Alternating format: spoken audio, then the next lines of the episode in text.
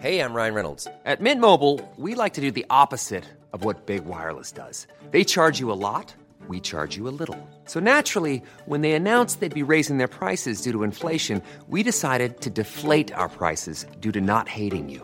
That's right. We're cutting the price of Mint Unlimited from $30 a month to just $15 a month. Give it a try at mintmobile.com slash switch. $45 upfront for three months plus taxes and fees. Promo rate for new customers for limited time. Unlimited more than 40 gigabytes per month. Slows. Full terms at mintmobile.com.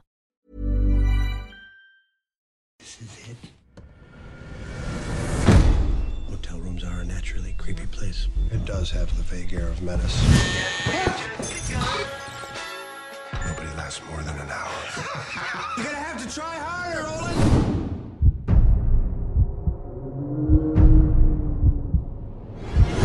It's not what I'm seeing. It's not real. It just ain't as real as it seems.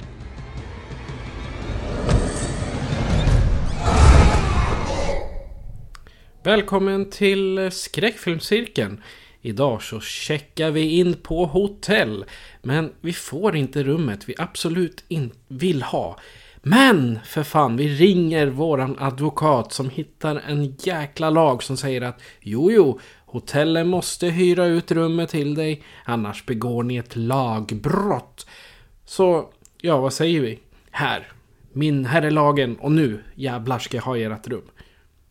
Sen vet jag inte om vi kommer ut ur det där rummet igen, men ja, det är ju en tolkningsfråga. Dagens film är alltså 1408 från 2007.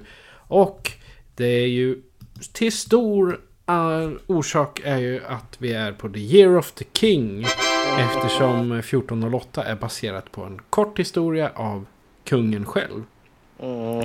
Välkommen till uh, The Dolphin Hotel.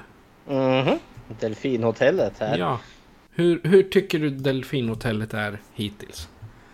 Alltså ska man bara titta på sådär liksom. Hotellet i sig verkar ju skitmysigt och fint och liksom jättesnygg dekor. Men ge fan i 1408. Alltså alla andra rum förutom det. så blir det nog bra. Ja, det känns som vån, våning 13 överlag ska man ge, Ja, ge fan i. speciellt det där rummet. Nej, det, ja, nej. Eh, när man checkar in på hotell i Stephen Kings värld, då det går sällan bra, visar det sig. Exakt. Det, det, man, man mår inte bra. Jag menar, utöver den här galna eh, filmen som vi ska prata om idag, om en, om en liten stund, så har vi ju The Shining som också är ett hotell. Eller är det... Är det det känns mer som ett så här eh, stor mansion. Ja, det är ett hotell. Stor jäkla megahotell. Det är Overlook Hotel där. ja. Ja, kära värld. Mm. Hur eh, är eh, livet med dig Fredrik? Jag vet att just nu när vi sitter och spelar in det här då är det typ 32 grader ute. Ja, du herregud. Med Den här värmeböljan som har legat och stekt Storbritannien har ju nu hittat hit här. Men ja, kära värld, jag sitter och kramar min AC här. Eh, damned, eh, eh, vad heter det, elräkningen. Alltså det, men det, det är värt det. För liksom det går att andas här. Ja, men hellre, hellre lite elräkning än eh, att man rent av blir sjuk. Ja, du herregud. Men utöver det så har det varit nice. Nice, nice. Hur är det själv då? Jag har precis återhämtat mig efter en hel vecka av ont i halsen. Och jag gissar att det hördes på förra avsnittet också. Det var ju tur att Boris var med då för annars hade det här låtit ja, hemskt. Jag tittade, jag kollade, efter att vi hade spelat in då så tittade jag på nätet. Ont i halsen. Och första som kommer upp är en rubrik från DN. Ont i halsen, vanlig orsak till nya omikronviruset. Jag bara, ah! Men jag gjorde, jag gjorde tre covid-tester och alla var negativa. Så ja skönt Ja. då. det, det var bara en ren och skär ont i halsen. Nej. Ja, ja. Men eh, i vanlig ordning då tänkte jag vi kanske kan prata om något skoj som vi har sett sen sist. Ja du. Har du något ja. att erbjuda? Ja, men jag har plöjt en hel del här under min ledighet här så jag... Eh, jag har sett... Jag har sett om en, en gammal barndomsskräckfilm. Alltså det där när man... Liksom jag var liksom 12-13 år där och skräckfilmsintresset startade. Man upptäckte de här filmerna. Eh, och eh, man minns dem lite vagt vissa av dem. De här stora Fredagen och Terrorn på Elm Street, Halloween och alla de där. De har man ju återvänt till. Och så har man ju alltid haft de där. Alltså man såg ju de där liksom dussin skräckfilmerna som fanns då. Eh, och sen har vissa varit lite svåra att få tag i. En sån där har varit en skräckfilm som heter The Chair, alltså stolen. Eh, och det, det, har varit lite problematiskt just hitta den här för går man ut och liksom letar skräckfilmer eh, med eh, vad heter det titeln The Chair. Jag tror du hittar flera styckna. Eh, men eh, ja, kära värld. Eh, till slut efter mycket om och men hittade jag just den här specifika stoljäveln. Och den visar sig att den är från 1988. Eh, regisserad av en man som heter Valdemar eh, Kors, eh, Korsenovski. Och det visar sig att det här var tydligen den enda film han har regisserat. Och det som var jag kommer ihåg att jag tyckte den här som barn där då, som liksom 13-åring. Men det här var kusligt och spännande. Och ibland så, man ska inte leta rätt på de här barndomsfavoriterna. Eller det finns en varning, hitta inte dem igen. För det kommer inte vara samma sak och det var det verkligen inte.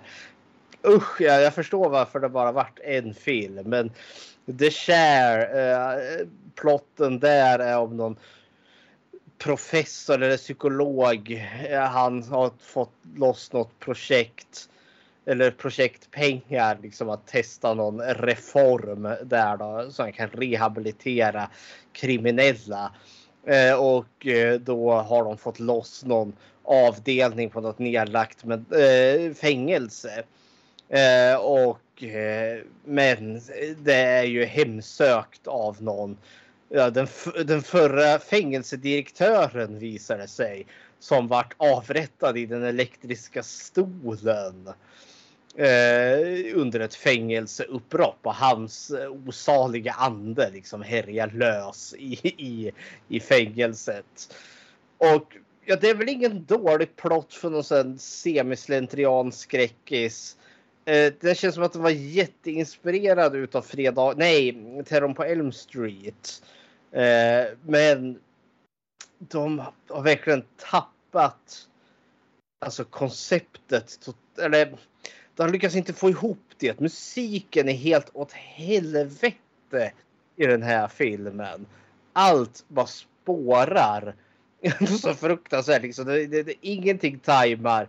Eh, de har liksom inte, han har inte förstått regissören här liksom att ja, men, vi behöver ha lite en snygg pacing med tillräckligt många liksom mord med jämna mellanrum för att ha en kul plott. Nej, eh, det har vi inte.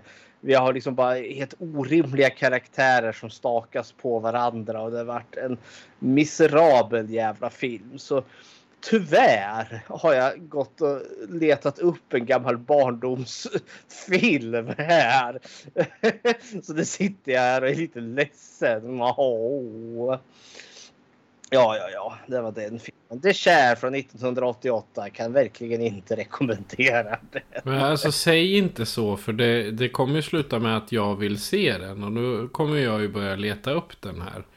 Ja, det värsta är liksom att eh, när det gäller så här liksom. Det här är ju liksom när man snackar så en dålig film. Man har en så dålig så de blir bra filmerna. Den här är bara dålig. Den är bara så att... dålig att den blir dålig helt enkelt. Alltså den, ja, visst, den har bonkers karaktärer och musik som inte passar. Men den har ingen flow, den har ingen energi för fem öre. Eh, liksom Carnosaur och de där liksom skitfilmerna vi har sett. Liksom, till och med The 13 Friday. Som är nog än så länge det sämsta vi har sett här enligt mig. Eller vad heter den? Brut, Cruel Jaws, Bruno Mattei där. Don't go into the woods alone. Ja, vi kommer ju komma till den framöver tyvärr. Men de har ju energi. Det finns någonting som gör att de här filmerna trots sin inkompetens är genuint roliga. Den här är inkompetent men saknar den här energin vilket gör att det blir bara ett slogg. Så skulle du leta upp på den här, alltså du skulle nog du skulle missa mer än hälften av filmen för du skulle sitta med tele- glo på telefonen istället. ja. Men det andra jag har sett här. Eh, det är då på Netflix. Eh, här i veckan här så kom det ju ut eh, deras tv-serie av Resident Evil. Eh, och det är ju något som jag eh, har vuxit upp med. Det, var, eh, det här varit lite nostalgi åt andra hållet. Eh, för liksom när första spelet kom där 98 någonstans där. Då satt man ju och spelade där på Playstation 1 där då med skräckblandad förtjusning. Helt ovetandes om att det här var liksom början på en herrejösses franchise. Det är väl åtta spel i huvudserien. Räknar man alla jävla spin-offs då är vi väl liksom uppe i typ 20 spel i dagsläget.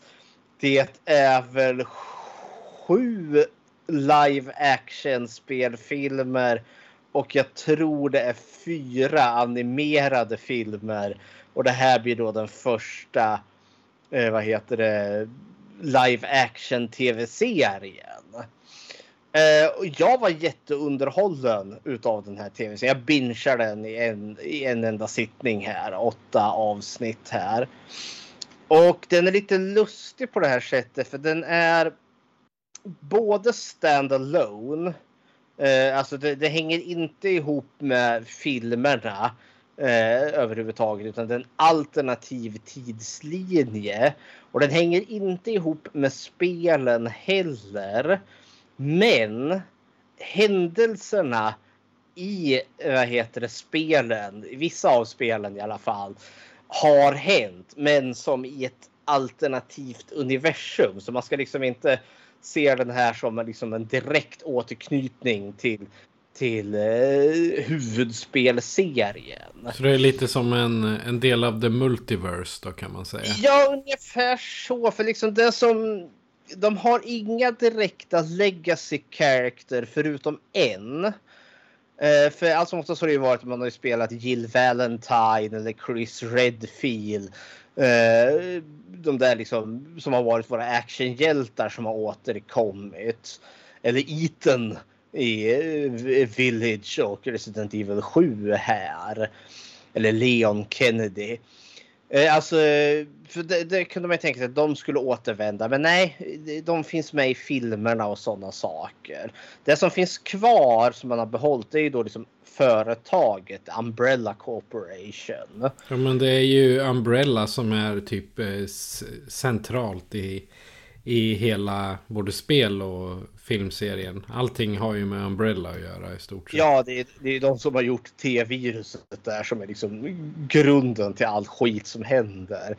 Eh, så, så det finns kvar och liksom händelserna i Raccoon City. Liksom man, eh, man liksom hintar liksom åt att liksom, eh, grejerna har hänt där och det kommer liksom någon replik där. Oh, men det är ju från eh, det femte spelet och det är liksom sådana saker får man. Eh, den enda karaktär som faktiskt finns med i spelen det är då Albert Wesker dyker upp. Eh, och det är ju en utav huvudantagonisterna.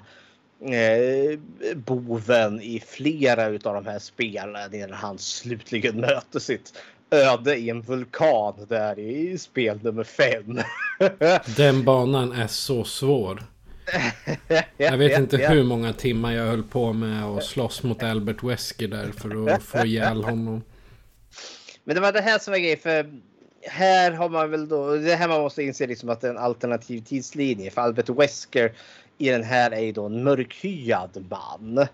Eh, och den som kommer ihåg sin spel vet ju liksom att ja men Han är synnerligen vit och brittisk. Han är väldigt, väldigt vit om man säger så med backslick och allting. Ja, eh, men eh, grejen för det här att eh, det, det kommer en förklaring sen som var kul.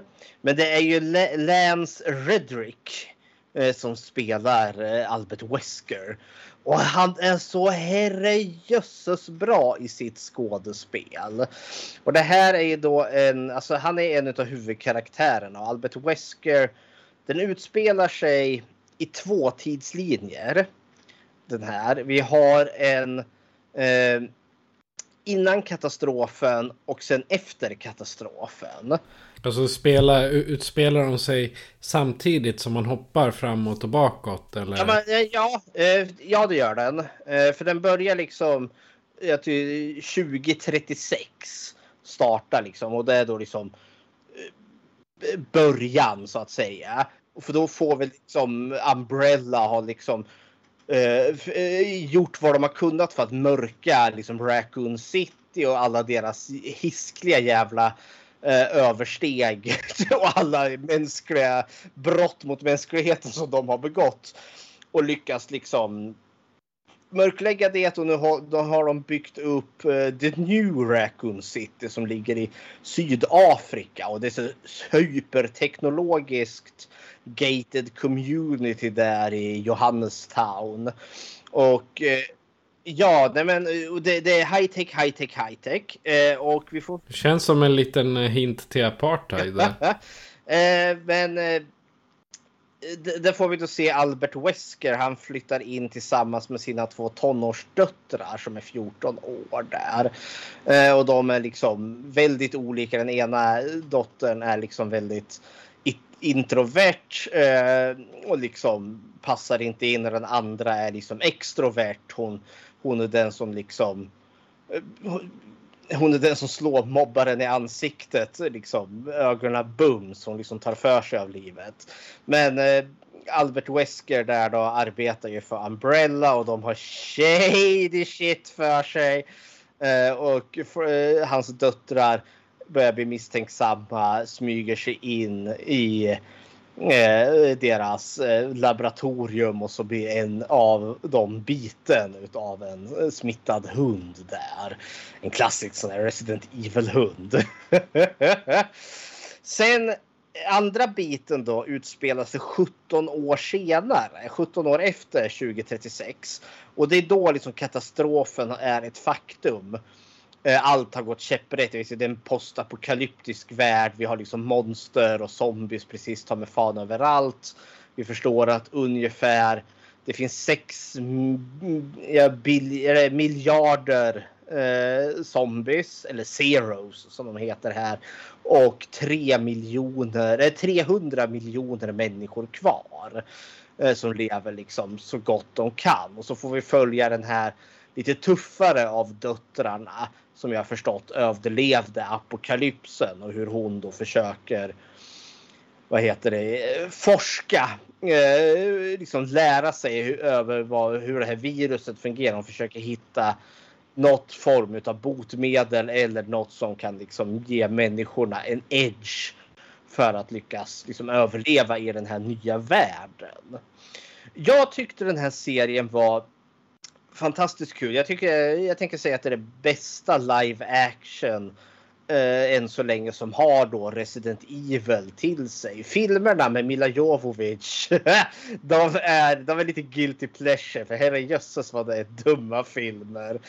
Men de är trevliga att se. De är det. Det är sådär liksom jag bara stänger av hjärnan när jag vill ha dum underhållning. Chips, chips och popcornfilmer. Ja, gud ja. Eh, Welcome to Raccoon City har jag inte sett, men den har fått ganska dålig kritik tyvärr. Men det har den här tv-serien också fått. Den har fått så in i helvete dålig kritik. Alltså kollar man liksom IMDB-scoren så ligger den på typ 3 av 10 eller något sånt där. Och det är helt jävla orimliga betyg tycker jag. Men den här har liksom drabbats av den här eh, folk, jag, jag, jag misstänker att man liksom med, folk har medvetet gått in och liksom betygbombat den här serien. För den får kritik för att den är feministisk och woke. Ja. Uh, och jag, jag blir yxtokig på sådana här människor. För de har liksom ingen kritik alls att komma med. Det finns kvinnor med i den, det finns personer av annan hudfärg än vit och det finns homosexuella karaktärer med i den här.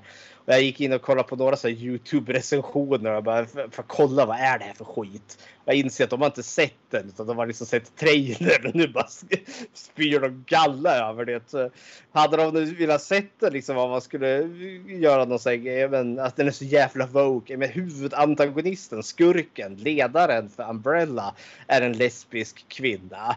Eh, och det är ju inte direkt som att liksom hon målas fram som extra sympatisk för att hon är lesbisk. Utan hon, hon är ett känslolöst jävla svin. så liksom, alltså, okej, okay. de som hatar homosexuella kanske liksom, ja, kan man ta henne som karaktär då? För hon är en vidrig människa. Nej.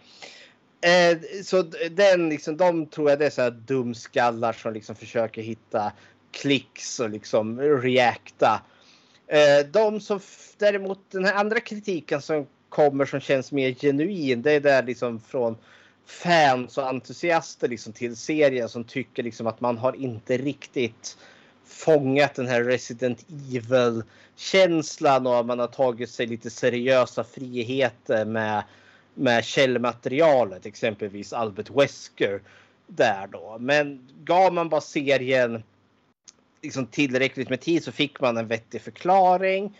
Eh, och jag tycker att man har tonat ner det som är ganska bonkers eh, med Resident Evil. För det är egentligen liksom B material. Alltså det är ju väldigt liksom, som muterade superduper monster och roundhouse sparkar raketer in i ansiktet på muterade djävulstyg. det, är liksom, det, det, finns en nivå av ganska enorm cheesiness till Resident Evil.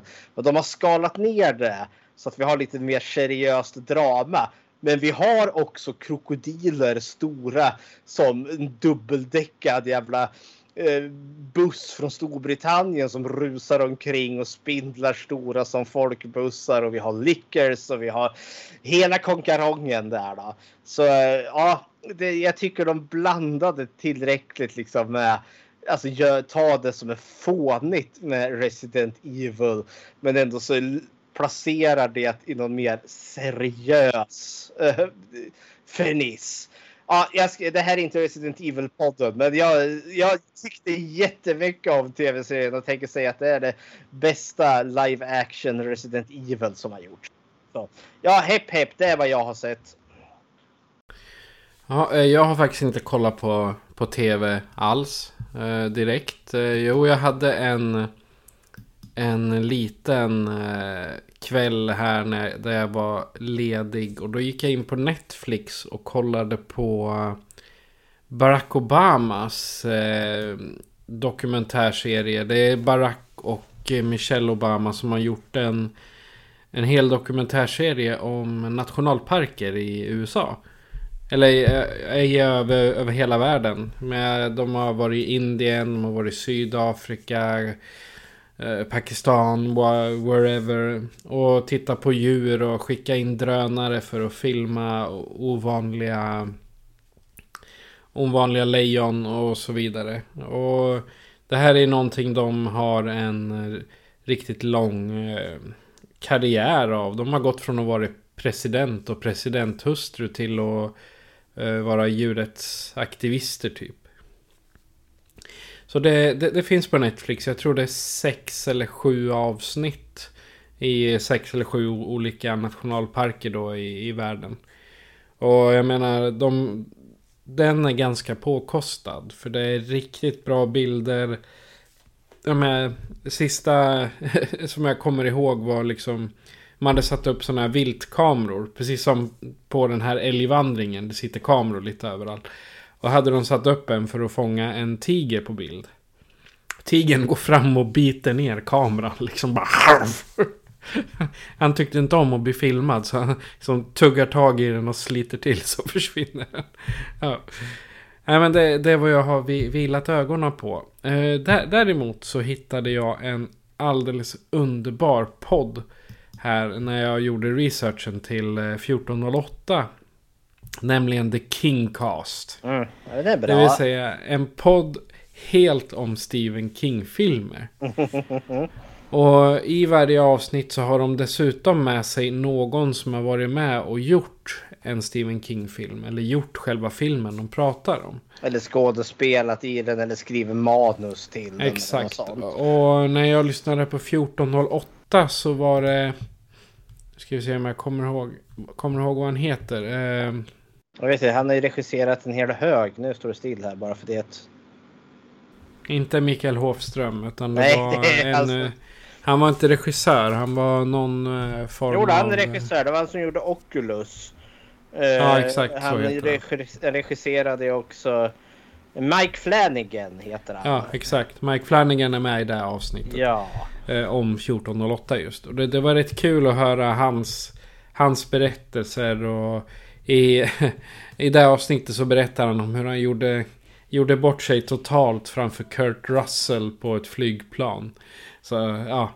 Men det, det var faktiskt eh, vä- väldigt intressant att höra. Och det är ju... De är inte experter på Stephen King de som är med. De är bara två kulturjournalister som bestämde sig för att slå sina huvuden ihop och göra en podcast om eh, sina Alltså- favoritfilmer. Det är väl Fangoria som eh, alltså, är själva huvudsponsorn till. Ja, det är ju Fangoria Network de är med i. Ja. Men Fang- eh, jag, jag lyssnade på pilotavsnittet och det här var bara något de kom på. Och så råkade de få lite eh, pengar ifrån Fangoria för att göra det.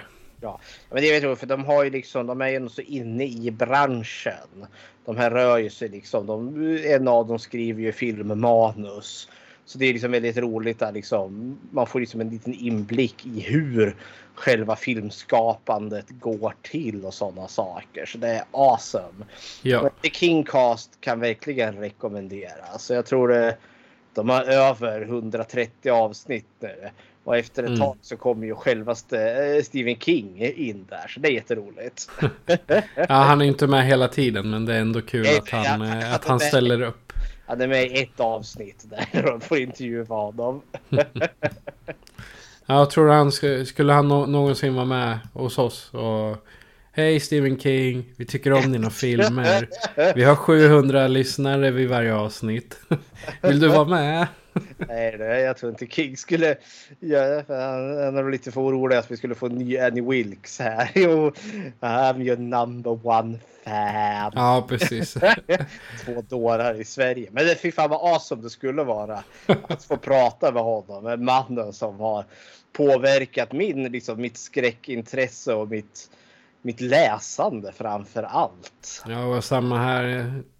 Det är som, som första gången jag kom i kontakt med skräck var någon jävla bokläskiga berättelser om eh, köttätande spindlar. Och nästa var typ någon av de här novellsamlingarna med Stephen King om jag inte minns helt fel. Nåväl, nåväl. Det var vårt senast sedda. Eh, för Fredrik sedda och för mig lyssnade.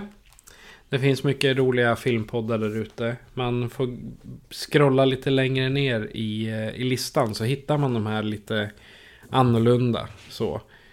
Ehm, men eh, dagens eh, tema är väl eh, typ Stephen King igen. Och eh, filmen 1408. Känner du dig redo för att checka in på The Dolphin Hotel? Jajamensan. You're not going anywhere. You're staying right here with us. Daddy. Everyone dies. When Mike Enslin lost his daughter, the afterlife became his obsession. You probably want to hear all about our haunted history. But after years of searching, he no longer believes. So you're saying there's no such thing as ghosts? I'm saying I've never seen one. Nothing would make me happier than to experience a paranormal event. Gerald Olin, manager of the Dolphin. If I can just get the key to 1408. In the 95 years of the hotel's existence, there have been 56 deaths in 1408. 56. No one's ever lasted more than an hour. The first victims to Kevin O'Malley. Cut his own throat. Do not stay in that room.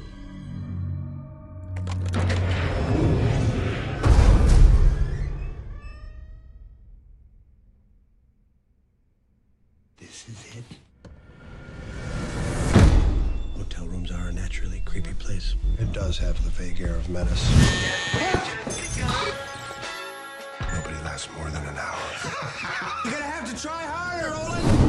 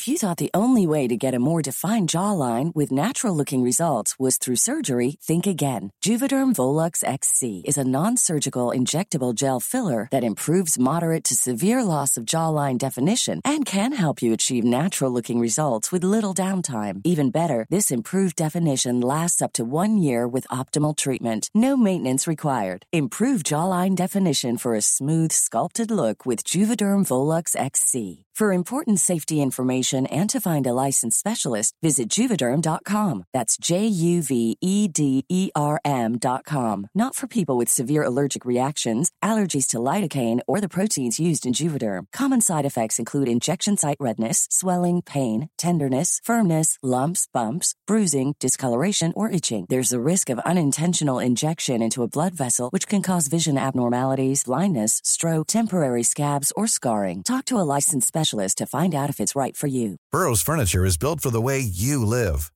From ensuring easy assembly and disassembly to honoring highly requested new colors for their award-winning seating, they always have their customers in mind. Their modular seating is made out of durable materials to last and grow with you. And with Burrow, you always get fast, free shipping. Get up to 60% off during Burrow's Memorial Day sale at burrow.com slash ACAST. That's burrow.com slash ACAST.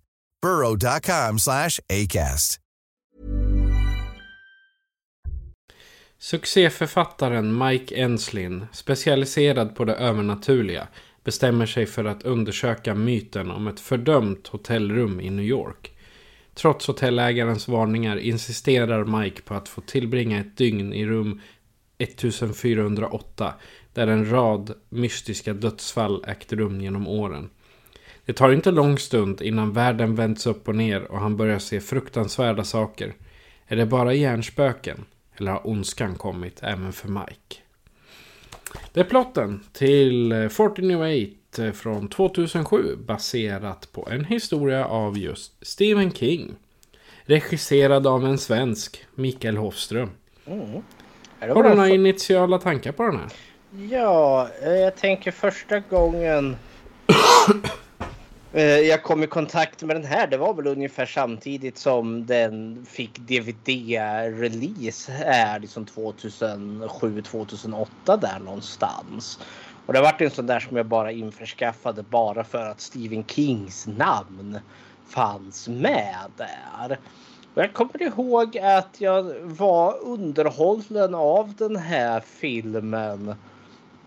Eh, och men samtidigt också lite förvirrad av den. För det, det, är mycket som händer. Det är mycket som... Alltså den... Den, det, den håller liksom inte en sån klassisk treaktstruktur utan den är ju medvetet lite förvirrande. Även om de styr ihop säcken ganska bra i slutet. Men jag tror nog att mitt när jag var lite yngre hade jag lite svårare att hänga med i, i rulliansen. Men det här mysteriet som byggs upp kring 1408 eh, och det som händer i det. Att, ja, det är mycket där som är tilltalande. Eh, ja, så, och, så mina initiala liksom, tankar var ändå så ganska positiva när jag såg den back in the days. Eller mina initiala känslor är ganska positiva och jag känner mig ganska positiv nu också.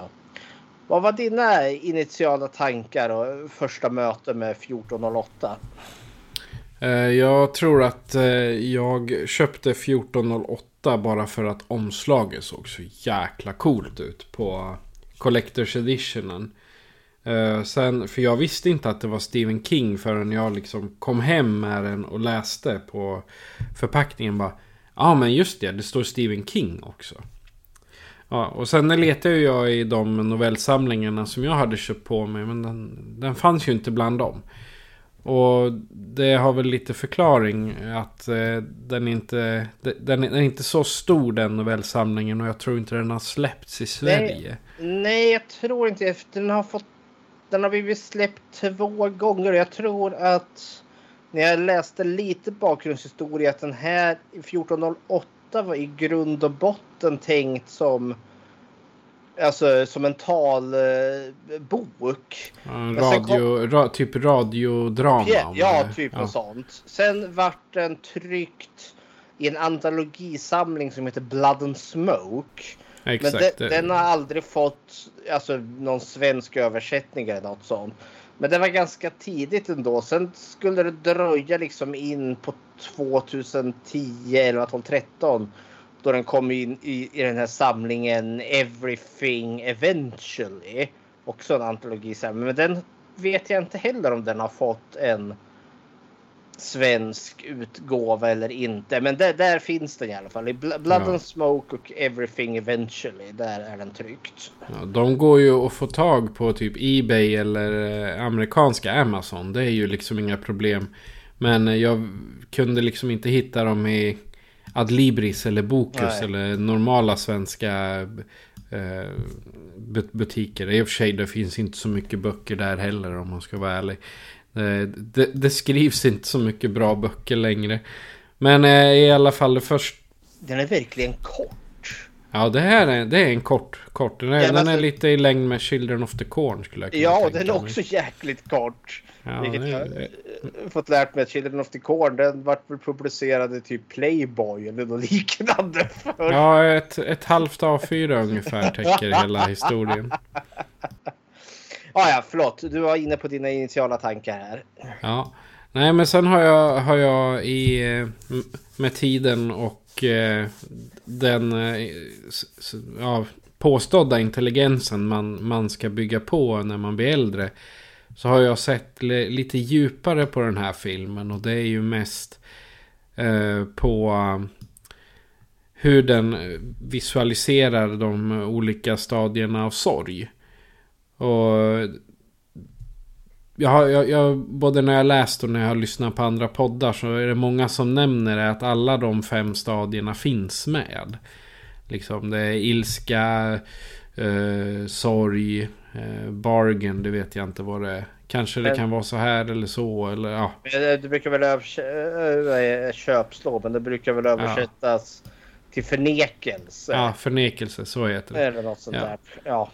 Ja, det, de, de ska tydligen eh, finnas med i den här filmen och i handlingen. Att det ja, är ett sätt att visualisera hans sorg efter att han har förlorat sin dotter. Mm. Ja, men det, det är också för den är, den är jäkligt tolkningsvänlig den här filmen. För de har, de har expanderat alltså Stephen Kings kort, eh, korta novell där eh, på ett väldigt bra sätt genom att de bygger in den här liksom familjen och förlusten över dottern och hans. Eh, vad heter det? För jag upplever också som att eh, han. Ja, vi kanske går in med mer karaktärerna sen här, men liksom att det finns en aspekt utav ateism kontra eh, teism, alltså att tro på något övernaturligt kontra att inte tro på något övernaturligt som inte riktigt finns med i, i, i boken. Eller i kortnovellen. Eh, men eh, ja, eh, jag tycker de förändringar man har gjort till filmen har man bara gjort till det bättre i den här. Ja, och apropå karaktärer då. Vad tycker du John Cusack har tillfört till den här? Ja, men han är ju våran huvudkaraktär. Alltså, vad heter han? Ensling, Michael Ensling, författaren här. Återigen, äh, återigen en författare. Stephen King tenderar att göra sina huvudpersoner till författare i väldigt många verk. Eh, vad tycker du om eh, hur eh, Mike Ensling eh, porträttiseras? Ja, men eh, John Cusack gör en jättebra roll och den är liksom i och med att det är han som är liksom ja, fokus. Han är ju liksom, han är ju med verkligen i varenda jävla scen under hela filmen och det är ju mycket också egentligen bara han ensam i rummet. Eh, 1408 där så eh, mycket ligger ju på hans axlar här liksom att bära den här filmen. Men det gör han med bravur tycker jag. Eh, och jag tror liksom att han hade väl varit intresserad att göra den här filmen. För han tyckte just att det var ett intressant liksom, karaktärsdrama. För han spelar ju verkligen den här han, han, han, är, han är en ganska osympatisk man i början. Är inte så här liksom ett vandrande jävla klappträ som man bara vill slå på käften. Men han är en alltså, ganska trasig man skulle ja, jag säga. Ja, det är han. Och han är, ja, som sagt, han, han är tyngd av sin sorg. Eh, och han har hamnat... Eh, alltså, li, eh, han har ju förlorat sin dotter där till cancer. Eh, men livet, eh, alltså han är ju förbi det här liksom akuta sorgstadiet. Eh, och någonstans har han liksom börjat liksom ett nytt liv. Han skriver de här eh, spök... Eh, han besöker hemsökta platser. Ja. Eh, och så skriver han sina topp 10 hemsökta kyrkogårdar, topp 10 hemsökta vad är det, fyrar. typ som eh, varje, varje artikel på Buzzfeed. Ja men typ så. Det är liksom sånt som jag känt. Det här är liksom innan. Det är ju 2007. Så det är lite ja. innan. Eller ja, Youtube fanns väl. Men liksom det, det är sånt som jag tycker man hittar där annars. Your most top 10 haunted places. Bla bla. Ja och alla säger samma sak. Ja alla säger samma sak. Men just nu så håller han då på att samla material till sin nästa bok. Som då är de topp 10 mest hemsökta hotellen. Eh, och eh, ja, jag upplever liksom att där han befinner sig just nu i karriären. Alltså det. Hur jävla framgångsrik är han eller inte? Han är väl, ja, hur, hur, hur upplever du att han befinner sig liksom i sin författarkarriär? Jag tror, alltså första, eh, det är en av de tidiga scenerna när en eh, kvinna kommer fram och vill att eh, han ska signera en bok. Som är hans första bok. Som egentligen handlar om hans daddy issues, alltså problem med hans pappa och, och vad, vad som nu hänt där. Men sen det här att han skrev den boken, det var ju garanterat på grund av hans skaparglädje. Alltså jag ska skriva en bok och boken ska bli så jävla bra och jag vill att den ska vara den, den, ska handla om mig och så här. Och sen eh, så visst här, du får pengar för att du har skrivit den här boken. Nu vill vi höra mer av dig. Ja, och så dör hans dotter och då bara ah, Fuck it, jag gör en topplista över de mest hemsökta platserna. För Gud finns ju inte. Så Nej. skit i honom, nu ska jag gå och leta spöken. Ja, jag, och sen jag... får han gratis hotellnätter lite överallt bara för att Ja men eh, vet du vad? Eh, jag får bo här gratis om... Eh, så skriver jag mer i min bok så kommer det en massa folk. Ja för jag... Det, det finns en... Dels är det intressant. Liksom, det, det, det är lite kittlande kul det här liksom att han besöker de här hemsökta platserna. Och man förstår ju att nej men, han tror inte ett skit på det här. Men han... Eh, och att eh, det, det finns ett element av sorg och bitterhet i det han gör. För det här får vi egentligen inte reda på förrän senare i filmen. I början så vet vi ju inte riktigt att han har förlorat sin dotter. Utan då, verkar, då är han mer liksom en, framstår han mer som en cynisk jävel som liksom har hittat ett sätt att ja, på minimal ansträngan tjäna pengar med att skriva de här jävla dussinböckerna som säljer ändå. Och samtidigt eh, slippa vara hemma. Ja, samtidigt. För vi förstår också senare att det finns ju en fru där då som de har inte skilt sig, men han har bara tagit sitt pick och pack och stuckit. Eh, och håller liksom inte kontakten med henne. Eh, men när man mer får liksom reda på det här, liksom, vi har den här dottern som har dött. Eh, och han, han är ju skitarg över det. Liksom hur, vilken gud kan tillåta det här? Så det, där tolkar jag det som att han har nog haft en tro eller varit lite svävande där, kanske lite agnostisk, liksom. det tro på något. Men efter att hans dotter har dött så har han förlorat sin tro och är skitförbannad.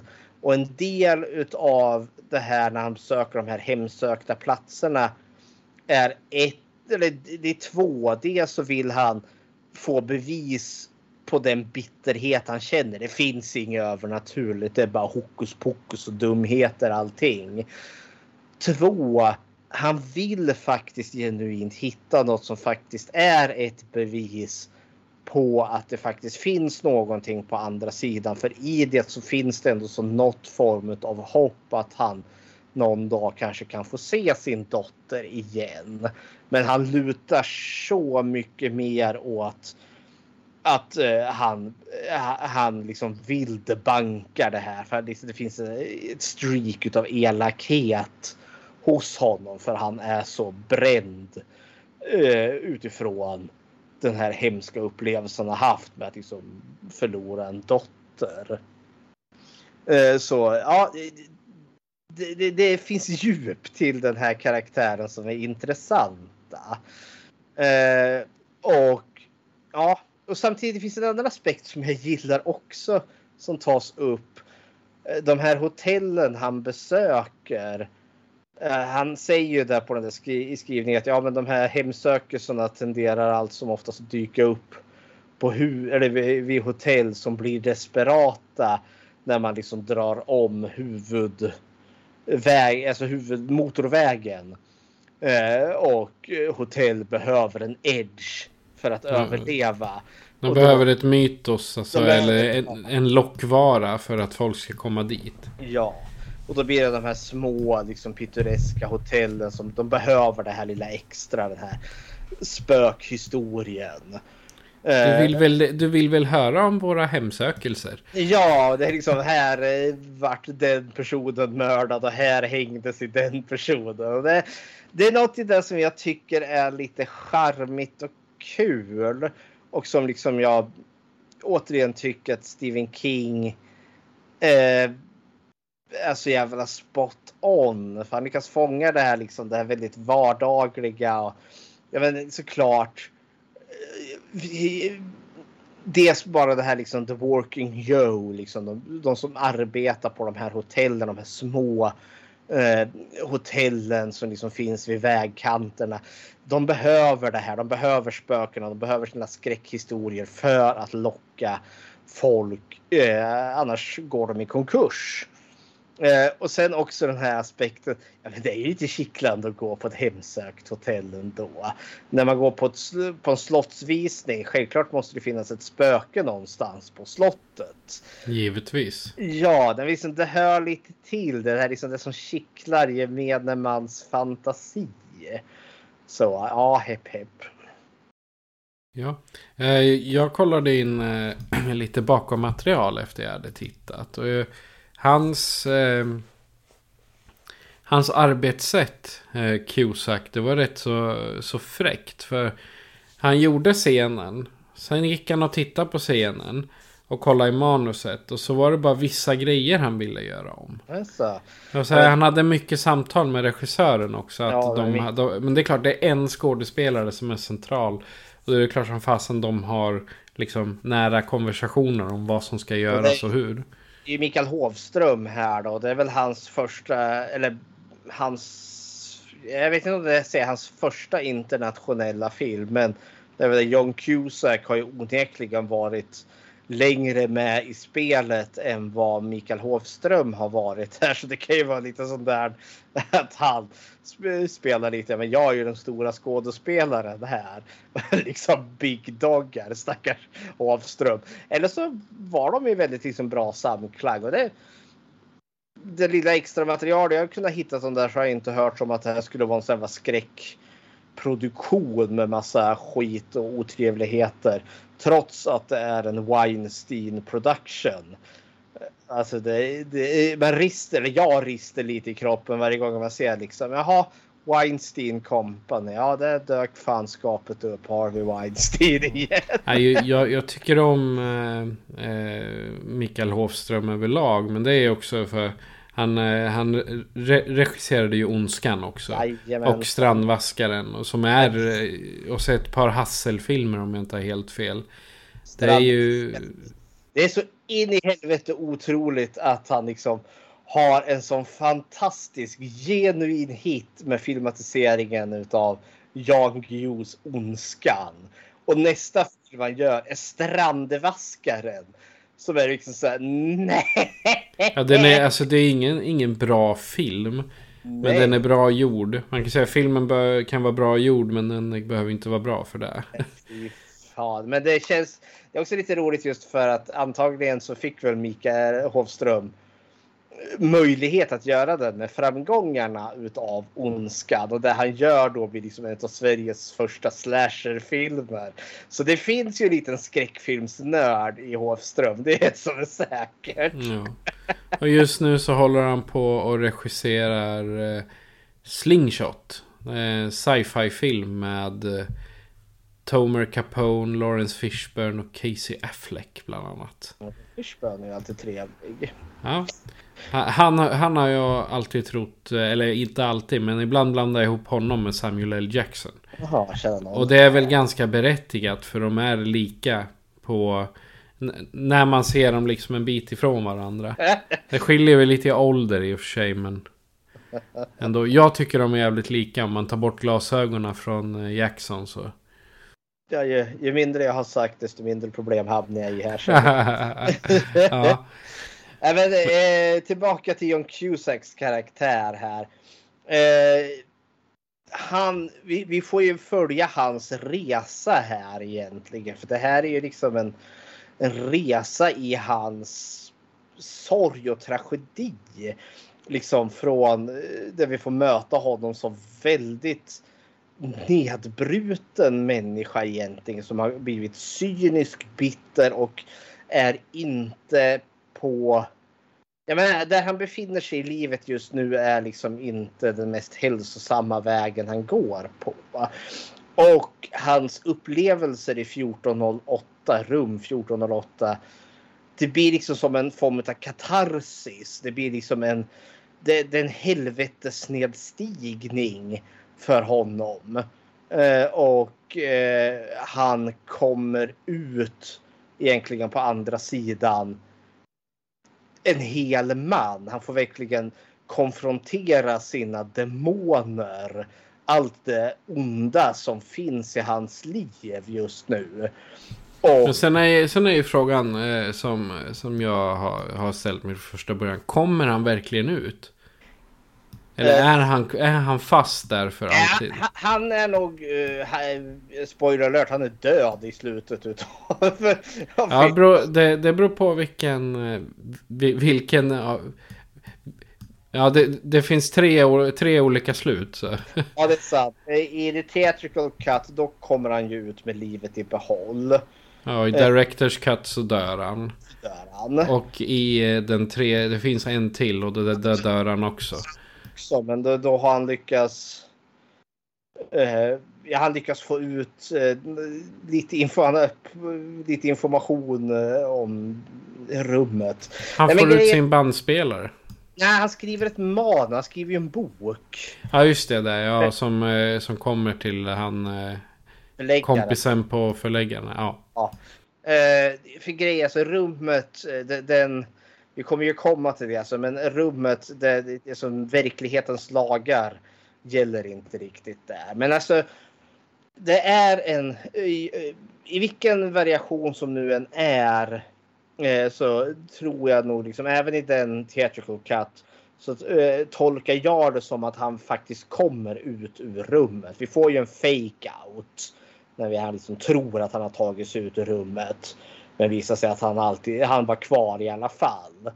Men sen det sista som händer ändå så nej, nu är han ute ur rummet. Både som levande i theatrical cut eller död i director's cut. Eh, Men eh, han är inte kvar i rummet något mera. Eh, Så. Nej, men, Sen, har de, sen har de ju också det här inslaget i början när han slår, slår sig när han är ute och surfar. Ja, För det- eh, man, man är också inne, hamnar han i koma där och Det fin- lever allting i en dröm liksom. Det, det finns ju som sagt, jag har sett flera tolkningar här och jag, det här är den tolkningen jag tycker minst om. Ja. För det, man kan mena liksom att det, det är någonting som händer där. Han, blir, han är ute och surfar. eh, han blir nedslagen av en våg och sen liksom vaknar han upp på stranden där. Och då finns det en tolk. Nej, han dog där och nu befinner han sig i limbo.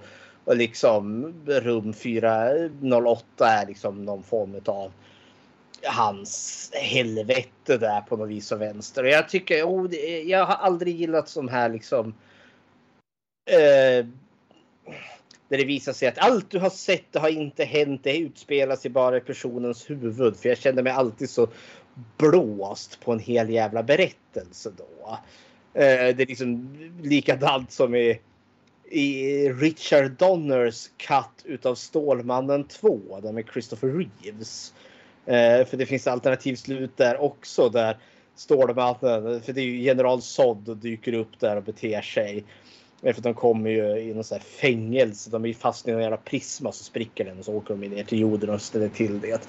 I hans eh, Directors Cut-utgåva då eh, Stålmannen och snurrar runt jorden så passar liksom så snabbt att tiden går baklänges. Och så flyger han upp det, liksom så han möter upp den här prisman och så blåser han den åt andra hållet så att den aldrig spricker. Så general Zod kommer liksom aldrig till jorden. Och då blir jag, vi bara så jävla rosenrasande för liksom allt äventyr som vi har sett har ju då inte hänt. för liksom vi, vi bara, ja nej usch. Och de- den tolkningsmöjligheten finns ju även här i 1408 men jag tycker inte om den. Så jag, jag skrotar den tolkningen. Ja, men den, den ligger med på listan över folks olika tolkningar. Det var liksom det jag menade. Det finns ju också en tolkning som eh, en tolkningsmöjlighet som även den här filmen ge lite hintar åt och det är att olika stadier i, i det här 1408 rummet symboliserar de olika nivåerna i Dantes Inferno. Och då har det funnits där också då att just det här med surfingbrädan när han liksom nästan drunknar där i, början av filmen. För det ska ju då vara limbo. För då är det är i Dantes Inferno. Då eh, färdas man ju på något vatten och sen kommer han då till rum 408 och sen ska de olika, det som utspelar sig liksom i de olika händelserna i, i, i rummet ska då symbolisera de olika nivåerna i Dantes Inferno. Och det kan det ju fullt möjligt vara men jag har inte läst Dantes Inferno, den gudomliga komedin så jag har liksom ingen koll på det. Eh, så, men varför inte? Ja. En eh, quick eh, kommentar här då om Samuel L. Jacksons karaktär. Han är ju värd att nämna i alla fall. Mr Olin. Ja, vad tycker du om honom? Men han är liksom, det är ju onekligen.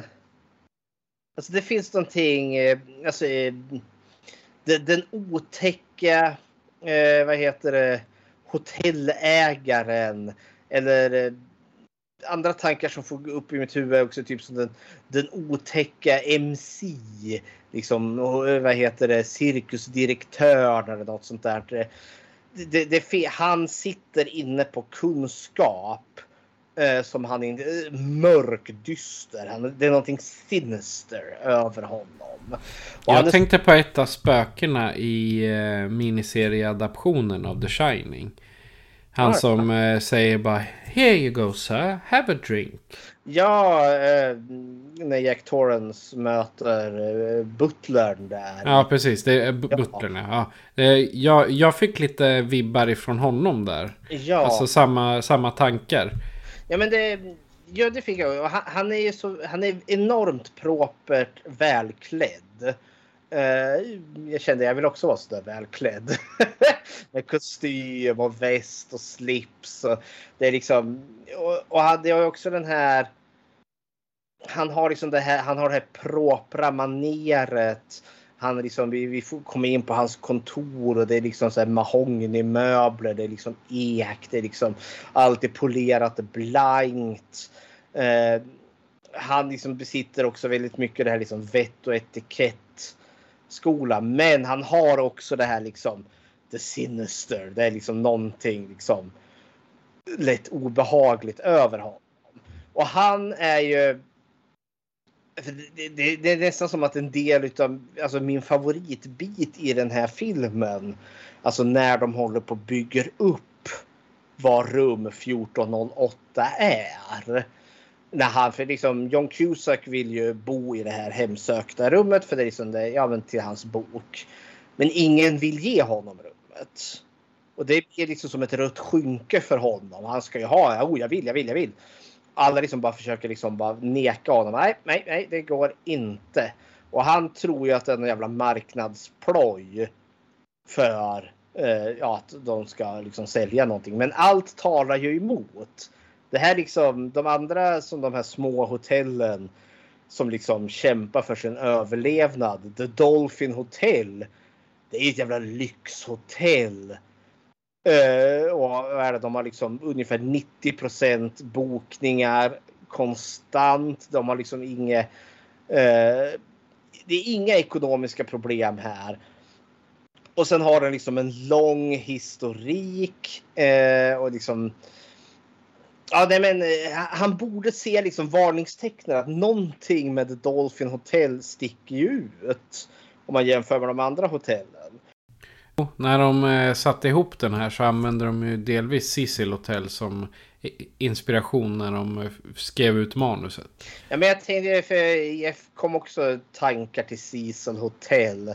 Men sen kom jag ju, Cecil Hotel var ju onekligen mycket mer sunkigare. Så Cecil Hotel är ett jävla fattigmanshotell. Men deras lobby är ju helt fantastiskt vacker. Det var, det var ett lyxhotell väldigt Ja. kort tid. Sen kom ju de, depressionen där Ja, och sabbade det. Men fortfarande så är det ju, har det ju en lång historia. Vilket eh, de andra hotellen har. Liksom, även om Ja, även om den, den kanske inte är så intressant så är det liksom, eh, för, som jag förstår det är The Dolphin Hotel eh, familjeägt och har ju ägts i generationer av samma familj.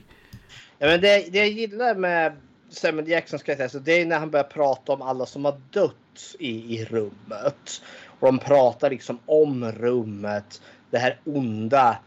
Alltså, han, säger ju där liksom, det är någonting som är fel med rummet. Rummet är ondskefullt. The room is evil, säger han.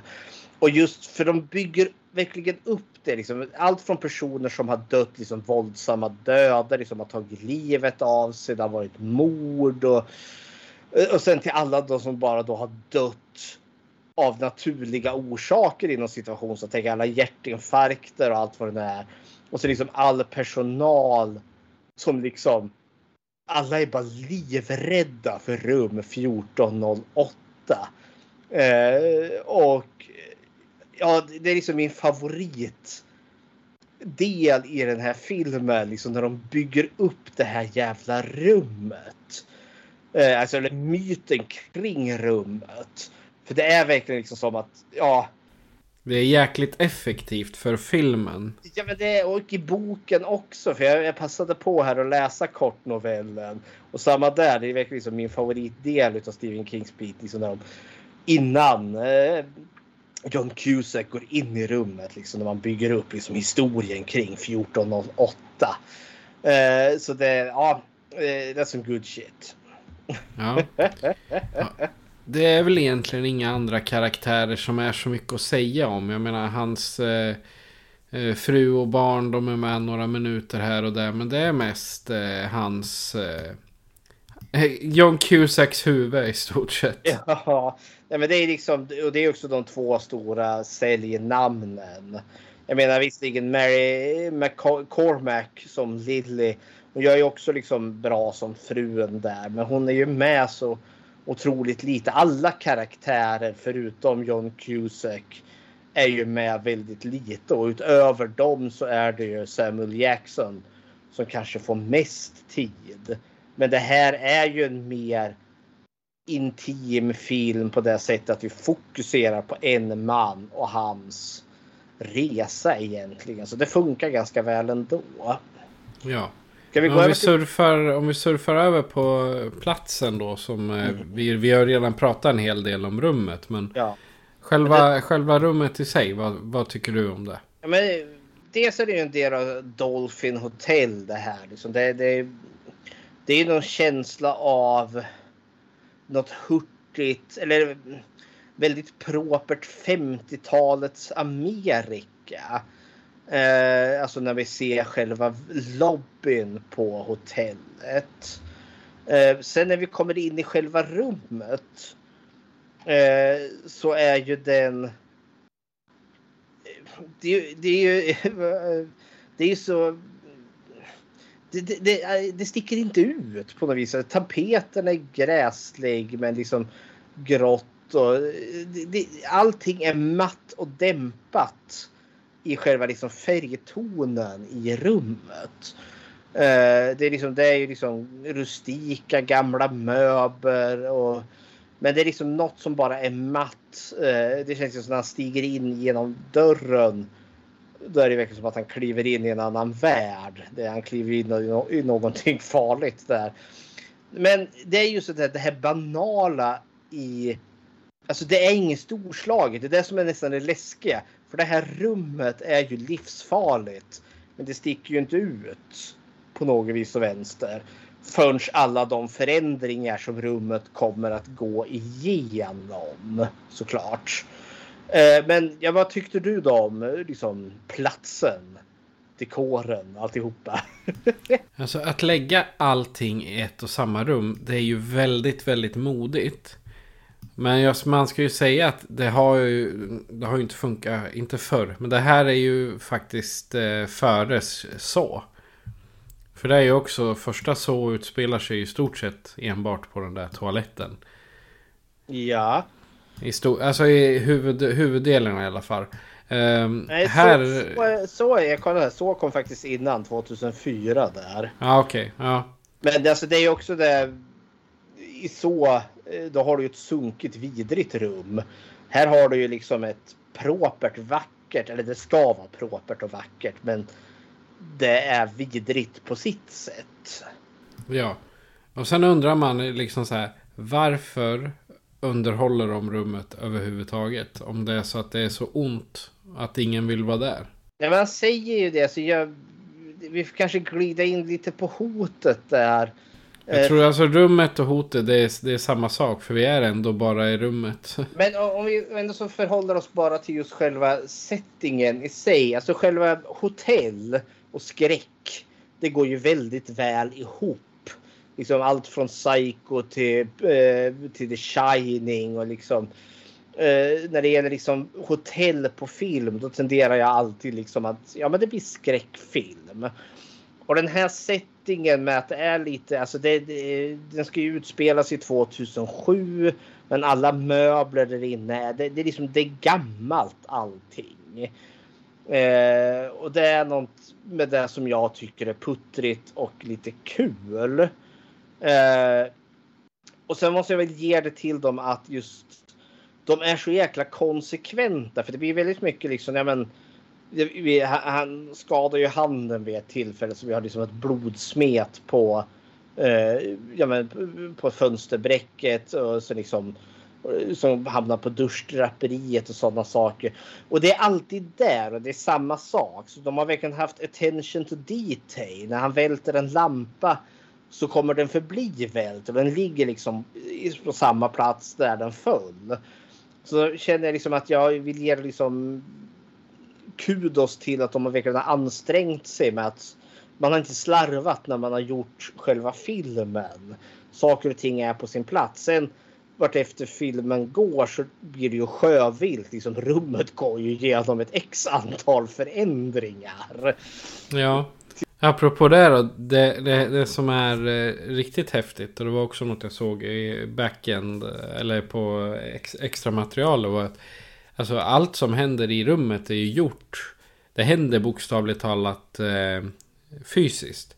Du vet när det kommer vatten och allt det där. Det är vatten som de har. Det är inte bara en liten pool utan de har tagit en djup jävla pool och vickar det där golvet i och det stänker och skvätter och... Men det, det är också så att det är väldigt lite CGI i den här. Telefonen mycket... som smälter det är CGI. Ja, det är typ det enda. Ja ja men liksom kudos till det. Eh, så designen liksom platsen för ett otäckt liksom rum på ett hotell. Eh, ja, men det, det, är någonting kittlande och jag tycker det är kul. Och de lyckas få det här rummet att bli väldigt jävla klaustrofobiskt. För det blir ju verkligen, han, han tar sig inte ut. Han är verkligen fången i det här rummet. Och, eh, det, och samtidigt känns det också, trots att han är på en begränsad plats, så blir det också nästan lite som en labyrint. Vad han nu än gör så kan han inte ta sig ut. Så liksom, ja, nej men bra skit. Är det dags för hotet? Rummet. vad är hot? Alltså vad är 1408? Är det ett hemsökt rum? Eller är det någonting annat? Eh, jag har en känsla av att rummet är, det är inte hemsökt och det är inte någonting annat. Men rummet sitter på någon form av... Eh, det kan vara en currylinje eller en, eh, en viss världslig universum Shoheis makt som går rakt igenom det. som gör att folk ser saker som man egentligen inte skulle sett annars. Men han genomgår ju eh, sorgefaserna. Det, är ju, det har vi ju har vi e-, etablerat att man kan tolka det som. Men sen är det också att eh, sakerna han ser där. Det mesta av det är ju sånt han har trängt undan. Eller förträngt. Liksom, han vill inte tänka på det. Jag menar ta hans dotters död. Han tänker ju inte på det. Utan han åker och letar spöken istället. Eller problemen han hade med sin pappa. Han åker inte och hälsar på sin far. Utan han gör någonting annat istället. Och det här själva, själva rummet. Jag tror ju inte att det händer honom fysiskt, personligen. Eh, förutom branden då möjligen. Att här, han sitter i stort sett bara på sängen och hallucinerar hela skiten. Ja men jag, jag, jag tror Ja, alltså det är det som är det luriga i det hela. Eh, för alltså, jag tror inte att rummet är hemsökt. Vi, vi snackar inte spöken här. Utan eh, det är, det är någonting övernaturligt i, i det här rummet. Och jag upplever det, jag tolkar det som att det ändå så finns något form av medvetande. Det finns något intelligent och något genuint elakt i det här rummet. Eh, och du nämnde liksom de här linjerna och sådana saker. För det finns ju...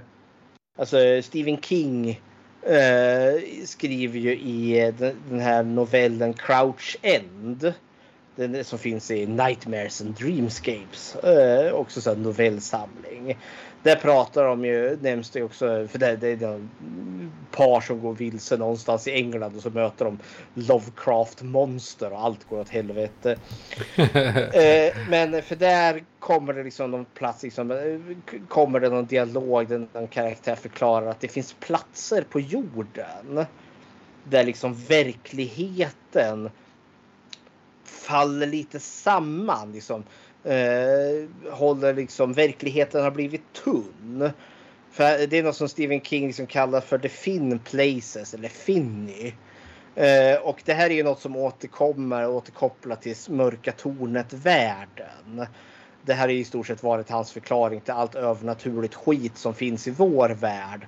Har kommit då från mörka tornet-världen och på vissa platser så är då verkligheten mellan våra världar tunnare. Vilket gör då liksom att de här övernaturliga varelserna kan ta sig in. Och rum 1408 tänker jag tolka är en sån plats. Och just här finns det någonting, eh, någonting som är elakt och medvetet. Eh, och som gillar att göra illa folk. För jag, tänk, för jag tänker just det att John Cusacks karaktär där. Han blir ju så konstant bombarderad med det som är hans svåraste trauman. Hans dotters bortgång. Hans eh, komplicerade förhållande till sin gamla far. Och sådana saker. Eh, för det känns som att det endgame som rummet har. Det är att den ska ta livet av honom. Den ska bryta, den ska bryta ner dig. Ja, och för det blir verkligen precis närmare slutet där. Så får vi ju liksom, vi, vi förstår, för det är, vad är det?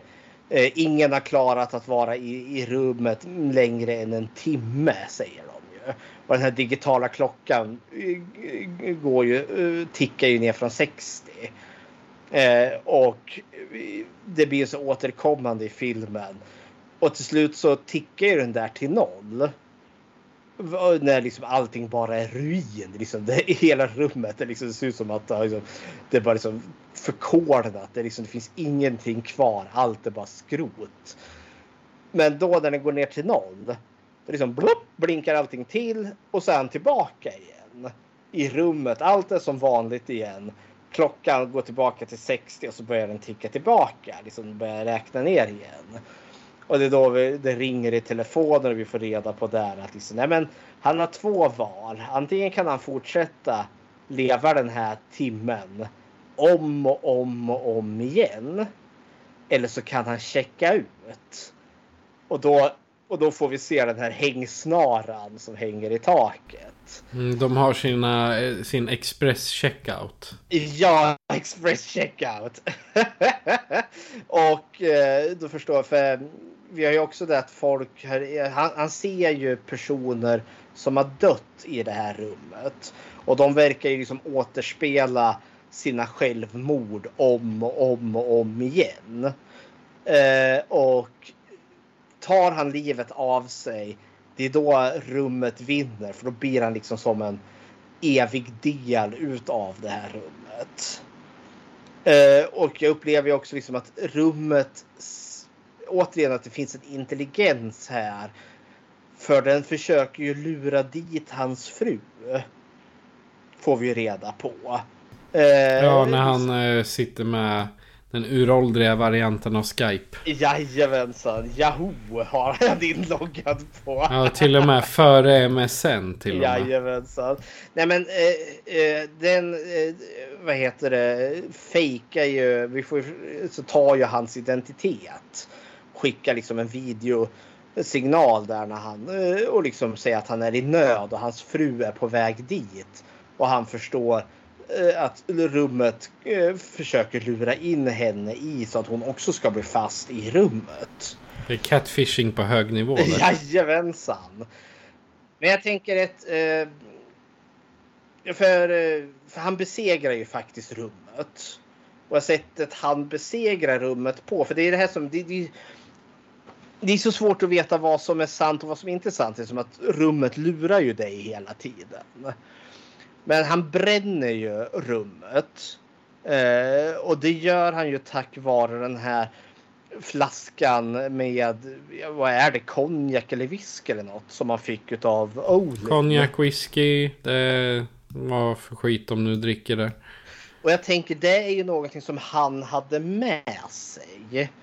För jag tänker allt som finns i rummet, det skulle inte jag lita på. För det vet jag inte liksom hur det kan ha påverkat.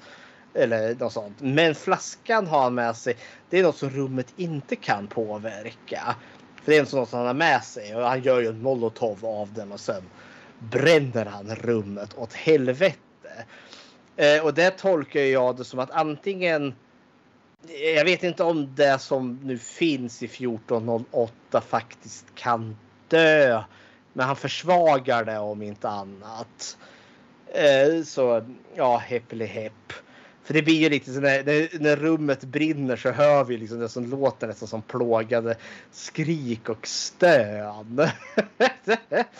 Men jag, jag tyckte fortfarande det var snyggt för, för, för det, det, visst vi behöver liksom ett filmiskt slut till en film. Men jag tycker det är snyggt för han startar den här branden.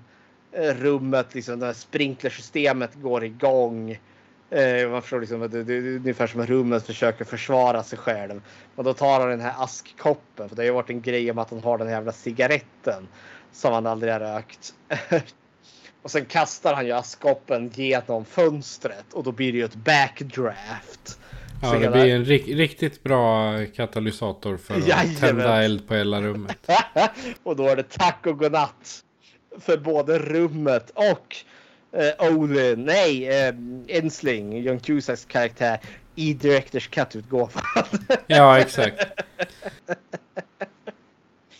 Nej, men det här...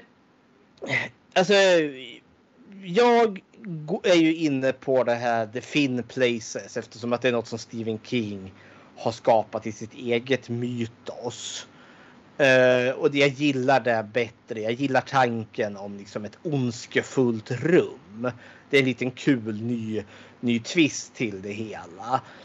Eh, men det behöver det ju inte nödvändigtvis. Man kan ju tolka det här på fler sätt. Vi har ju den här, ja men dog han vid surfningen? Eh, är det bara allt i hans huvud? För han tror ju själv att eventuellt att han har blivit drogad. Exempelvis. Så filmen ger liksom inga jättetydliga svar vilket kan vara till filmens fördel ändå. Det ger dig tolkningsmöjligheterna. Eh, vad tolkar du det? Är rummet ondskefullt eller har vi bara någon symbol medan han ligger död på stranden där eller? Nej men jag, jag är också inne på det här där du säger om eh, thin places, alltså tunna där man kan ramla in och ut så. Mm -hmm. Det är precis som i Svarta huset eller mm. Talismanen. Det är också det här eh, den pojkskolan eller vad det är. Mm. Där är ju också så här tunt. Man, han kan ju ja. i stort sett hoppa emellan. Jajamän. Eh, och det här är ju så perfekt för att vara en utav dem. Liksom en portal till vad som finns på andra sidan. Den andra versionen av oss. Den onda versionen. Eller den andra bara. Jag menar, kolla Randall Flagg. Han är inte särskilt snäll. Men han är liksom en... Han är en annan version utav oss som vi aldrig själva skulle kunna vara. Så man, man skulle kunna säga att det är motsvarigheten till... Eh, eh ja, upside down typ. Det är väl där, där man kan kalla det. Eh, men jag, jag är nog inne på samma som, eh, som du säger. Det är sådana här punkter det finns lite överallt i världen där eh, helt enkelt spiller det över för mycket. Och gör att det ja, det, det fuckar upp våran verklighet helt enkelt. Det, det blir lite, för vi gjorde ju Christine här inne om den onda bilen. Exakt. Och det, och det blir lite så här, nu när jag sett om den här och hört lite liksom tankar kring just det här, the fin places och allt sådär. Tänkte jag, är det förklaringen till Christine? Själva bilen är en sån här fin place. Det är för att den är ond och jävlig. Nej, men garaget kan vara. Ja, det är fullt möjligt. Ja, så, ja för det, alltså, själva bilen i sig är nog inget, uh, är nog inget thin place. Men där de befinner sig i garaget. För det är, det är samma med han. Ja, vad heter han? Är det Arnie? Arnold? Arnie. I, Arnie, ja. Han blir ju också bara knäppare och knäppare där. Så det spiller liksom över på honom också. Fast att säga, för i Stephen Kings originalbok där så är det ju den arge, den onda hustrumisshandlande förra ägaren som tog livet av sig i bilen som är spökar i den. Så ja, Ja. sak samma. Men vill Eh, man bygga in det i, ett, i det här mytoset så att man har allting på samma ställe. Då är ju det en, en perfekt tanke. Nej, men jag, jag gillar konceptet av ett ondskefullt rum som bara är genuint elakt. För, eh, har du läst kortnovellen? Jag Nej, jag, jag har läst en bit av den. Jag, har, jag hittade bara något utdrag. Nej, men för där eh, drar de verkligen ut mera liksom på hur jävla skadligt det här rummet är. Som de här eh, stackars, eh, vad heter det, städerskorna som är där inne och städar. Liksom att, ja, men de är där så kort stund. Eh, Olin är ju där och övervakar varje gång de städar det här rummet. För de liksom säger liksom, man kan bara vara där korta stunder. Men det kommer också fram liksom i novellen där då liksom att ja, men, eh, flera av dem de, ut, de får cancer, de utvecklar Alzheimer. Det är liksom Någon var- hade väl varit inne och städat och dörren hade åkt igen och sen eh, fick de ut henne efter. Hon hade stuckit ut båda sina Ja. ögon liksom. liksom, platsen är bara genuint farlig. Det är liksom som kärnan i Tjernobyl. Gå in där och du kommer dö och gör du inte det så har du blivit skadad för livet. Och jag tycker det är kul på något vis och vänster just för jag satt och tänkte liksom, hur många filmer har jag sett liksom det själva skräckfilmshotet är ett rum. Rummet i sig. Det är liksom, jag tycker det är ett kul koncept. Där har du ju Cubic, ett exempel. Ja, fast ja det är sant. Eh, Fast men- det, kan, det är ju i och för sig flera rum. Ja, och det, och det är fällorna. Det är någon som har designat. Här är det ändå så liksom ett elakt rum där det finns någon form av medvetande till det. Ja. Det, det, det kittlar min fantasi. Vad är det som bor i rummet? Ja, sak samma. Det är en kul Stephen King-esk liten knorr på det här. Det, är- det är typiskt Stephen King skulle jag vilja säga. Det här med hemsökta, udda, udda, udda hemsökelser eller vad man ska säga. I boken eller i kortnovellen där överlever ju faktiskt Ensling. Eh, rummet brinner inte ner men han själv tar eld. Men lyckas ta sig ut så han blir brännskadad. Men han är han är för evigt liksom märkt. Dels har han ju brännskadorna men han har också så här, han har fått högt blodtryck här nu och liksom eh, oregelbunden rytm på hjärtat. Han, Ja, men vem, vem skulle inte få det efter alla de grejerna han är med om? han har det liksom permanent och han, har liksom, han kan inte sova om nätterna. Varje gång han ser en solnedgång så tänk, förs tankarna bara till rummet. Och liksom, han får inte ett lyckligt slut. Han överlevde rummet. Men det var då kanske bättre om han hade dött. I den här så får han ju faktiskt ett lyckligt slut även, även i den varianten då han dör. För i där då, liksom, då får man faktiskt se hur han, ja, ja, men han, han dyker upp som ett spöke eh, i, i, i rummet sen när det är nedbränt och dant. Ja, och dottern ropar på honom. Jajamensan och så kommer just man liksom, lämnar han ju rummet utan problem. Så då får man liksom, ja, lite finare där. Så, ja men så det är lite lustigt. I boken överlever han men det är inte bra. I, i filmen eller Directors Cut-utgåvan dör han. Och då är det bra för då får han ett lyckligare slut. Jag säg, för alla, alla slut har någon form av... Eh, ja men det gick bra trots allt. Jag I den tredje alternativa sluten när han skickat iväg manuset. Ja men då fick han iväg sin nya bok som inte är en topp 10 bok. Och i den där han överlever då återförenas ju han med sin fru och sen hör de ju den här. Han har ju en ljudinspelning och där dyker ju eh, hans dotters röst upp och båda hör det. Och då får de ju liksom det här beviset att det finns någonting på andra sidan här. Så det är liksom, ja men ni. Ja ja. Eh, Jag, jag tänkte fråga dig, har du gjort något Bechteltest? Men det kan vara lite svårt. Men jag har faktiskt gjort det. Men som sagt, det- vi har ju inte så många karaktärer i och med att det fokuserar mest på, eh, på John Cusack här. Men det fanns lite ändå. Eh, Frågorna är ju tre. Eh, Fråga nummer ett. Finns det två eller mer namngivna kvinnliga karaktärer? Och det gör det faktiskt. Vi har Marie som är receptionisten. Eh, Sen har vi Lilian och det är ju hans fru. Eh, Och sen har vi Katie som är dottern. Eh, Möter de någonsin varandra? Ja, det gör de. Men här, alltså Katie och Lilian, mor och dotter, de möts ju. Och sen tre dagar pratar om någonting annat än män. Ja, det kommer de också göra eftersom att Katie och Lilian där. Men här känner jag att jag måste ställa en fråga. Hur man ska definiera det här. För liksom Bechteltestet känns som att det är mer. Det fokuserar liksom ändå så på säg vuxna kvinnor, inte barn i form utav Katie. För fråga nummer tre är ju alltid den här om de möter varandra pratar om någonting annat än män. Och i den frågan är det ju underförstått liksom att det är inte liksom som att de bara pratar generellt om män utan man pratar ju om pojkvänner eller och vad han är snygg eller vad gör din maka. Så alltså, det finns ett element utav dating, det finns ett element utav sex eh, eller lusta eller något sånt där i fråga nummer tre. Och det blir så krångligt om vi liksom som i den här filmen där vi faktiskt har två kvinnliga karaktärer som möter varandra och pratar om någonting annat än män. Men den ena kvinnliga karaktären är ett barn. Så hur räknar man in det?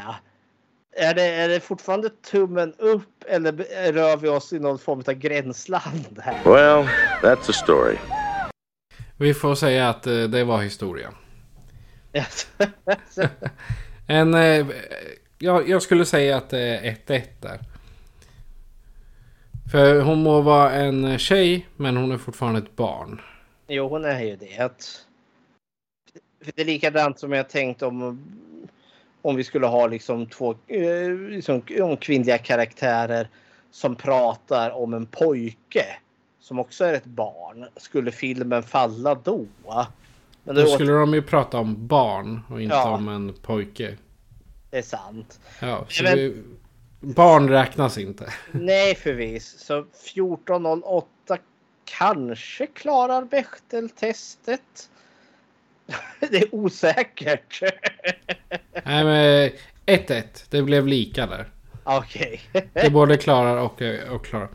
Eh, du vet eh, yxan som eh, brandmännen använde för att slå in hotelldörren.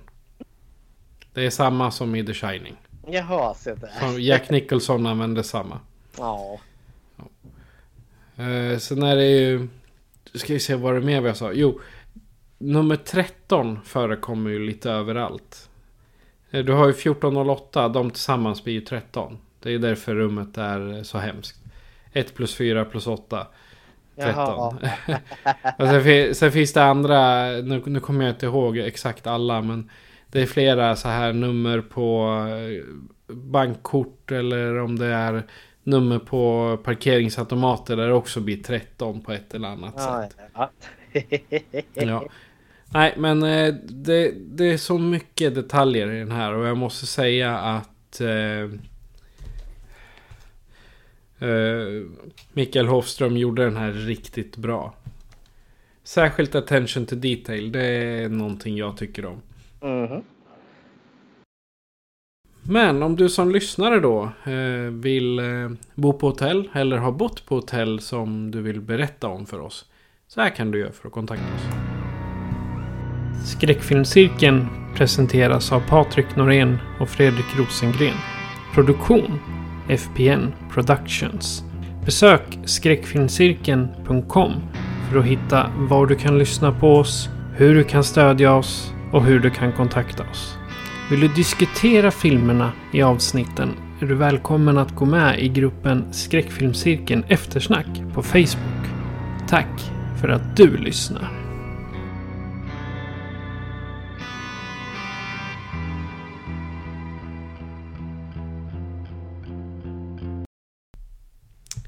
Och Fredrik, vad bjuds vi på nästa avsnitt?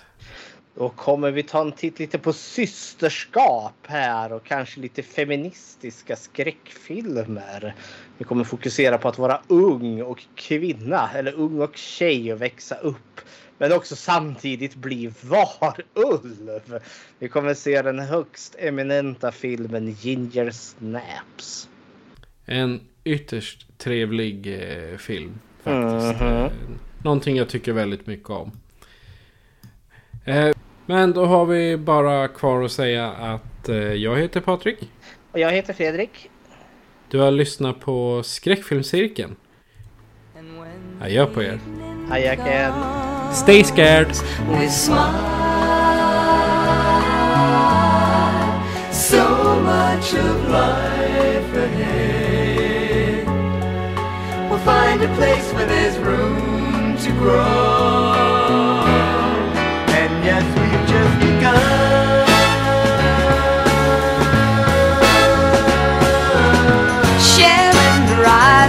That are new to us watching the signs along the way.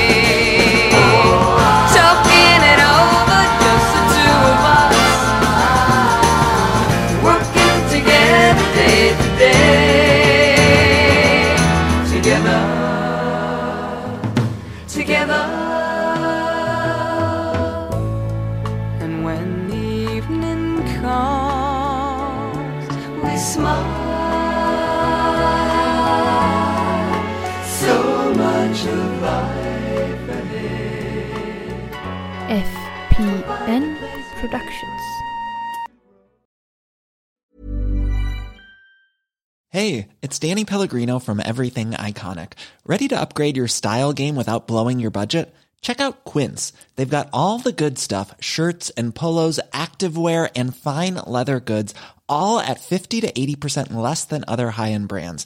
And the best part? They're all about safe, ethical, and responsible manufacturing. Get that luxury vibe without the luxury price tag. Hit up quince.com slash upgrade for free shipping and 365 day returns on your next order. That's quince.com slash upgrade.